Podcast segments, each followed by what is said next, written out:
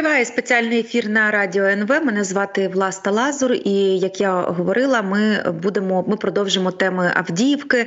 До нашого ефіру вже долучився Тарас Жовтенко, експерт з міжнародної безпеки Фонду демократичної ініціативи імені Ілка Кучєрева. Доброго ранку. Доброго ранку, вітаю. Тарасе, поки що немає якихось там однозначних офіційних заяв стосовно подій в Авдіївці, але ми бачимо повідомлення в пресі, бачимо вже навіть заяву радника з нацбезпеки Білого дому Джона Кірбі, і він говорить про те, що в Авдіївці ситуація дуже складна. Преса пише про те, що Україна виводить свої підрозділи з Авдіївки, або принаймні планує виводити. Російські провоєнні телеграм-канали публікують відео з російським прапором на стелі там при в'їзді в Авдіївку. Якою ви там бачите ситуацію станом на зараз? Насправді ми бачимо, що в цій ситуації зійшлося кілька не зовсім сприятливих для нас факторів, які насправді і призвели до всіх тих подій, які зараз відбуваються довкола Авдіївки, і в першу чергу до тої дуже непростої ситуації, в якій знаходяться наші підрозділи, так, якраз на тому напрямку. Перший фактор – це той, що насправді від старту так званої передвиборчої президентської кампанії на Росії, так, ми побачили, що нинішній російський фюрер оголосив війну проти України одним із ключових, так би мовити, фундаментальних складових своєї передвиборчої кампанії. І відповідно до цієї складової він вибудовував свою риторику, і зрозуміло, що російські командири, розуміючи стратегічну важливість того, що відбувається на полі бою, вони, умовно кажучи, почали таким чином забезпечувати картинку російській пропаганді для того, щоб слова російського царя плюс-мінус корелювалися з реальністю. І ми чудово це бачили, на жаль, уже впродовж тижнів і місяців, коли російське командування, абсолютно не рахуючись втратами ні особового складу, ні техніки, ні витрат боєприпасів, вони намагалися створювати максимальний тиск в першу чергу на східному напрямку. І зрозуміло, що таким чином російські війська перейшли в режим відпрацювання в першу чергу таких передвиборчих пріоритетів президентської кампанії так званої, російського президента Путіна. Відповідно, принаймні до дня голосування чи навіть до дня оголошення результатів, на жаль, такий максимальний пресинг з боку росіян з повним ігноруванням втрат з їхнього боку, він буде продовжуватися, тому що це в першу чергу таке політико-пропагандистське завдання, яке відпрацьовують російські війська. І з іншого боку, ці російські пріоритети, вони, на жаль, наклалися на певні обмеження, які ми зараз відчуваємо в першу чергу в боєприпасах і в артилерійських снарядах, і це пов'язано з тим, що Сполучені Штати Америки в силу теж внутрішніх своїх об'єктивних причин, вони відійшли трошки на другий план у наданні Україні військової допомоги, і відповідно наші європейські союзники зараз намагаються максимально наростити свої потужності для того, щоб до певної міри компенсувати нам те, що американці могли просто діставати зі своїх складів, де в них дуже багато насправді запасів. У наших європейських союзників так не виходить, їм потрібно нарощувати виробництво для того, щоб наростити поставки Україні. І, власне, це чим далі, тим більше, зрозуміло, відображалося на тому, що відбувається на полі бою. І, власне, за деякими оцінками, там різниця в випущених снарядах між Україною і Росією, так, на полі бою, вона сягала 5 разів, так, тобто там, де на кожні 2000 випущених артснарядів Україною, росіяни випускали 10 000. І зрозуміло, що в таких умовах утримувати позиції проти армії окупанта, яка чисельно тебе переважає, по-перше, а по-друге, перейшла в такий режим, коли вони абсолютно не зважають на свої власні втрати, насправді це дуже важко. І ці об'єктивні фактори, вони насправді зійшлися в цій точці, в Авдіївці, тому що зрозуміло, що росіяни для себе хочуть перетворити Авдіївку, там, умовно, на певну історію перемоги, так званої в лапках, для президентської кампанії Путіна. Тарасе, ми зараз будемо говорити про американську допомогу, тому що там взагалі Конгрес пішов на канікули до кінця лютого, і американська допомога на паузі. Це інша окрема тема і надзвичайно болюча, як мені видається. Але повертаючись до Авдіївки, дивіться, західна преса як це подає? От буквально вчора, здається, Financial Times, здається, писало, що Олександру Сирському, по-перше, вони констатували, що замість того, щоб виводити війська з Авдіївки, Україна туди посилає війська, згадується третя штурмова бригада, бригада.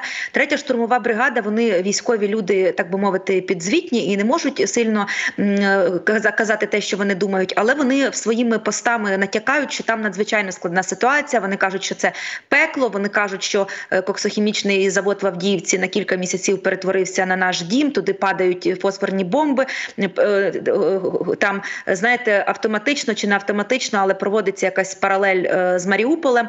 І на тлі цього всього західні медіа пишуть, що Олександру Сирському, як головнокомандувачу, доведеться шукати золоту середину між політичним бажанням свого президента і реальними військовими можливостями, які має Україна.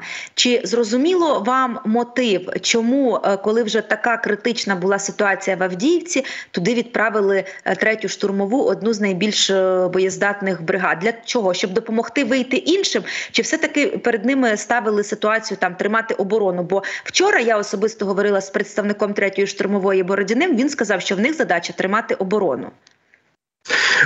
Ну, бачите, насправді сталося фактично те, про що ми з вами говорили в одній з наших останніх розмов, про те, що наступнику Залужного йому все одно доведеться шукати цей баланс між політичним баченням і політичними пріоритетами, які ставить вище керівництво політичне нашої держави, і реальною ситуацією на полі бою, і безпосередньо військовою професійною оцінкою того, що там відбувається. Я думаю, що тут, ну, насправді є теж кілька складових в цій історії, так, в ситуації з цим рішенням генерала Сирського. Я думаю, що, ну, перша складова – це та змінна, про яку ми теж неодноразово згадували, про те, що, очевидно, є ймовірність того, що ми можемо зараз отримати якусь партію боєприпасів, і в тому числі артилерійських снарядів, які ми можемо сфокусувати саме на Авдіївському напрямку, і таким чином, ну, принаймні, полегшити ситуацію на цій ділянці фронту, так? І, відповідно, це буде впливати на оперативну обстановку, і, відповідно, це буде впливати на те, які конкретні оперативні задачі будуть ставитися тим новим підрозділам, які йдуть на підкріплення, так би мовити, та тих, хто вже там воює. З іншого боку, ну, ситуація на полі бою загалом, вона є дуже динамічною, і, зрештою, я думаю, що українське командування розглядає кілька варіантів того, як можна використати ті нові сили, які відправляються на той напрямок, і зрозуміло, що тут теж ці дві опції, фактично, про які ми вже говорили, так? Те, що ці нові сили, вони за сприятливих умов і за умов, коли в нас буде принаймні на одному напрямку достатньо, або, ну, хоча б якась мінімальна кількість обов'язково артилерійських боєприпасів та інших можливостей, та, наносити удари по противнику, і ми зможемо без втрат залишатися в обороні на цьому напрямку. Зрозуміло, що тоді таке буде прийнято саме таке рішення. Але якщо буде очевидно, що обставини будуть складатися таким чином, що ми будемо під загрозою втратити не лише ті сили, які там знаходяться наші, так, але і той резерв, який ми туди відправляємо, тоді зрозуміло, що свіжим підрозділам, так би мовити, буде поставлена задача забезпечити евакуацію і, відповідно, прикривати тих наших захисників, які будуть з цього напрямку відходити. Тобто, ну, а це вже, вибачте, Тараса, це вже не очевидно станом на зараз? Ну, бачите, ми бачимо тільки картину, ну, загальну, так? Але очевидно, що в першу чергу рішення будуть прийматися на цьому оперативному рівні, так? Тобто на рівні цієї конкретної ділянки фронту і на рівні тої динаміки, яка там відбувається. Тому що там ситуацію аналізують, оцінюють і приймають рішення, в тому числі володіючи інформацією про те, що планують росіяни, так? Кого вони туди підтягують, які в них там доступні ресурси, які резерви і так далі. Ну, відповідно, які наші там спроможності, те, про що, ну, якби в публічний простір інформація не йде. Тому там, ну, на такому рівні там значно більше нюансів і, ну, насправді там рішення буде прийматися в першу чергу із тими пріоритетами, які пов'язані із конкретною ситуацією на цій конкретній ділянці і, відповідно, з планами і спроможностями противника, що вони з свого боку, так, готові туди підтягувати і, відповідно, які ресурси кидати туди далі. Ну, те, що говорять українські військові відкрито в коментарях, що російські сили зараз, за їхніми підрахунками, в 7 разів переважають українські в Авдіївці. Так, абсолютно так.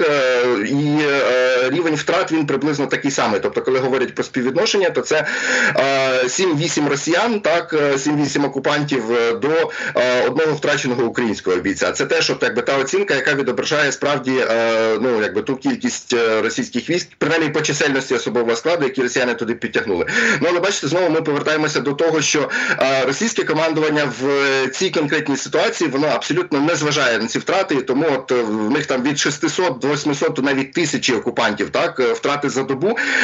Це абсолютно нормальні речі, тим більше, що російське командування, воно до цього адаптувалося, і коли ми говоримо про ці 600-1000 росіян, то ми повинні розуміти, що кадрових російських військових там не дуже багато, тому що цей досвід весь колишній використання Вагнера, використання цих ув'язнених, так, в цих так званих підрозділах штурмових і так далі, воно дозволило зараз росіянам трошки переформатувати ті підрозділи, які вони використовують на передовій, і це насправді гібридні підрозділи такі по особовому складу, де є частина, вона відносно відокремлена, так би мовити, та? Це ті, кого відправляють в м'ясні штурми, і за ними вже безпосередньо стоять російські кадрові військові, які завдяки тому м'ясу, яке кидається вперед і гине, так, вони, по-перше, зберігаються життя кадрової армії російської, і відповідно, таким чином забезпечується більша ефективність, тому що відкриваються наші вогневі позиції, і так далі. І ця практика, на жаль, російським командуванням, вона, як кажуть, вона масштабована майже на всю лінію фронту. Тому бачимо, що росіяни в цій ситуації, вони адаптувалися, так би мовити, та, до тої вогневої переваги, яка в нас була, ще, наприклад, з літа в осінь минулого року, так, коли ми використовували і касетні боєприпаси, і дуже багато інших речей, які росіянам не давали, як кажуть, спокійно себе почувати на лінії фронту. Власне, представники Білого Дому зараз абсолютно правильно вказують на те, що брак такого роду боєприпасів в руках Збройних сил України, він в такий спосіб, на жаль, дає про себе знати. Так, я на початку сьогодні цитувала представника Ради нацбезпеки США Джона Кірбі, він якраз згадував про Авдіївку і він говорив про те, що це прямий результат того, що Україні бракує артилерійських снарядів, які вони потребують. Тепер щодо допомоги. Дивіться, Палата представників пішла на канікули до кінця лютого. І це означає, що до кінця лютого ніхто не буде голосувати допомогу для України. Інших варіантів немає, я правильно розумію?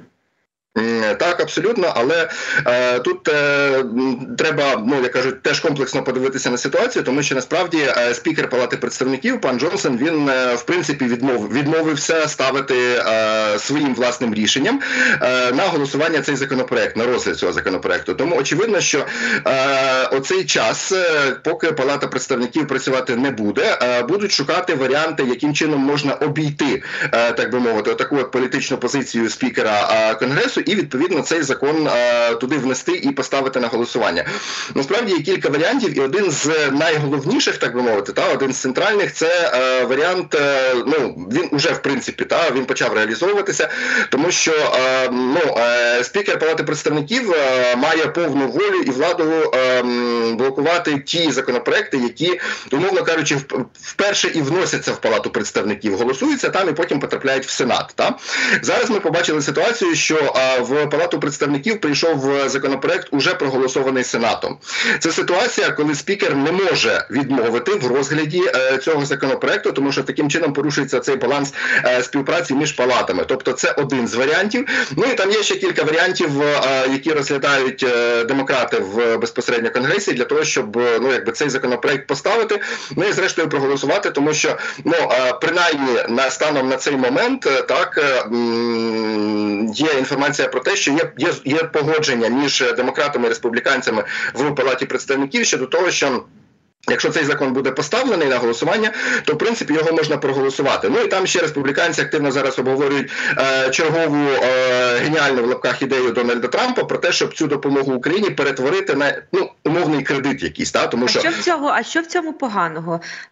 Навпаки, знаєте, коли ти даєш в борг людині, ти ж потім зацікавлена, щоб вона вижила, працювала, мала гроші віддати тобі цей борг. Перепишіть закон і голосуйте за позику. Мені здається, Україна в такій ситуації, коли немає варіантів вибирати. От ви абсолютно праві, ви практично процитували позицію республіканців, так? Тобто, республіканці, навіть ті, хто близькі до Трампа, вони говорять про те, що, в принципі, нам все одно, як це буде називатися, так? Якщо Трампу хочеться, щоб це називалося словом «кредит», то ми це слово впишемо. І, якби в цьому абсолютно ніяких проблем немає, тим більше, що, умовно кажучи, те, як це називається, те, що це називається кредитом, і умови, під які цей кредит буде надано, так, це ж зовсім інші речі. Тобто можна його назвати кредитом, але умови виписати так, що він насправді буде позикою. Тобто, і ці умови, до речі, вони не виписуються в самому законопроекті. Тут дуже важливо для республіканців не дати їм далі Трампу додавлювати себе. Тобто, я розумію позицію Трампа, так, він зараз будь-яку цю ситуацію, він використовує для того, щоб бути максимально гучним, максимально помітним, і щоб на праймеріс люди приходили на його яскраву особистість. І, відповідно, віддавали йому голоси в кожному зі штатів, де ці праймеріс поки не пройшли. Але цілком ймовірно, що Трамп може далі вимагати того, щоб в сам законопроект були закладені умови цієї позики і цього кредиту. І оцього йому не треба дозволяти робити, тому що, по-перше, це не речі, які регулюються законодавством, таким федерального рівня, так? І, по-друге, насправді, це буде з його боку варіант, яким чином ще далі можна затягнути ситуацію, і далі прокручувати цю тему, тому що він вже почав розказувати, що як тільки його оберуть, він буде допомагати Україні набагато більше, аніж Байден. І зрозуміло, що ця тема для нього ще буде такою самою довгограючою, як тема з НАТО. А, до речі, я теж помітила оцю таку дуже різку зміну риторики після того, як в Сенаті проголосували за цей законопроект, що передбачає допомогу для України. Трамп миттєво змінює риторику, і він каже, що якщо Байден ваш залишиться, він здасть Україну. А от якщо я буду, я допоможу Україні перемогти. Це кардинальна зміна риторики. Абсолютно. А це ще раз доводить те, про що дуже багато хто говорив, і ми теж з вами про це неодноразово згадували. Трамп в першу чергу популіст. Він, крім того, що він праворадикал, прихильник оцих консервативних ідей, але насправді в якомусь своєму такому баченні реальності він відштовхується не від власних переконань, цінностей там чи ще чогось, так, а він в першу чергу орієнтується на те, як кажуть, що заходить його прихильникам. Ну і от коли він бачить, що якась тема не злітає, він може абсолютно спокійно на 180 градусів розвернутися, так, і почати говорити виключно про те, що заходить людям. Тому це, до речі, одне із пояснень, чому він так, як кажуть, закусився на тему НАТО. Тому що в свій час, під час його ще президентства і перебування в Білому домі, це насправді один із небагатьох плюсів, які можна зарахувати до його президентства. Те, що він, як кажуть, трошки розтряс європейських союзників, і, звичайно, зі скандалом, з таким певним елементом шоу, але тим не менше він звернув увагу на ці внутрішні проблеми в НАТО, що на той період, 16-17 рік, лише 4 країни з 29 виділяли ці 2% обов'язкових ВВП на власну ж, до речі, безпеку і оборону. І, відповідно, він з величезними скандалами, там Ангелі Меркель, він прямо в очі казав, то що, ви купуєте російський газ, на ці гроші ви тут, як кажуть, гарно себе почуваєте, а тепер просите, щоб Америка заплатила за те, щоб захистити вас від Росії, яка може на вас напасти, із якою ви так гарно торгуєте. Тобто раціонально і логічно це були абсолютно правильні підходи. Він це зрозумів, і він цю тему зараз починає обігрувати, але, як кажуть, він трошки переграє. Тобто те, що він сказав про те, що він буде заохочувати Путіна нападати на ті країни НАТО, які там не платять ці 2% ВВП, це, звичайно, його трошки занесло. Я думаю, що він цю позицію скоригує, почувши, так би мовити, як кажуть, фідбек від союзників, і, відповідно, від власних політичних прихильників. Тобто це його типовий стиль, насправді. Будемо стежити за цією темою так само, але у фокусі уваги в нас Авдіївка. Я думаю, протягом дня ще неодноразово сьогодні в тому числі будемо повертатись до цієї теми.